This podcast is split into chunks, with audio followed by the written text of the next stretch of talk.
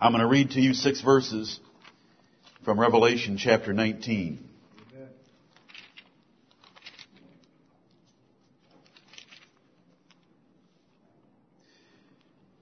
The Lord Jesus Christ gave his servant John a glimpse into heaven. John recorded that glimpse for you and me. And I love these glimpses from the book of Revelation. And after these things I heard a great voice of much people in heaven saying, Alleluia! Salvation and glory and honor and power unto the Lord our God.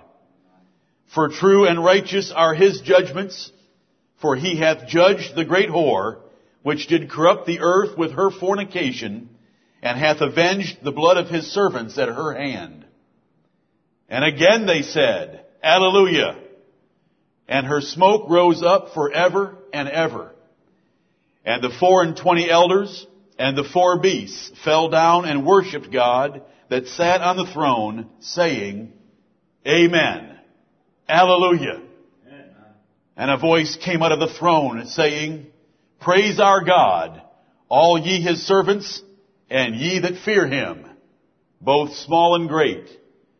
And I heard as it were the voice of a great multitude, and as the voice of many waters, and as the voice of mighty thunderings, saying, Alleluia! For the Lord God, omnipotent, reigneth. Amen. Bless the Lord, O my soul. We thank you for this reading, Heavenly Father, and for the glory of the kingdom that we are going toward. And we look forward to that day when we'll be in your presence and we'll be speaking and singing with the four and twenty elders and the four beasts. We'll be saying amen every time we sing. The Lord God omnipotent reigneth. But I want you to notice that it says, praise our God, all ye his servants, and ye that fear him, both small and great. We have a congregation of small and great, small and great in stature, small and great in accomplishments, and the address is to all of them that fear God. It does not matter whether you are a boy or a man, a girl or a woman. It does not matter how successful you've been in this life as measured by men.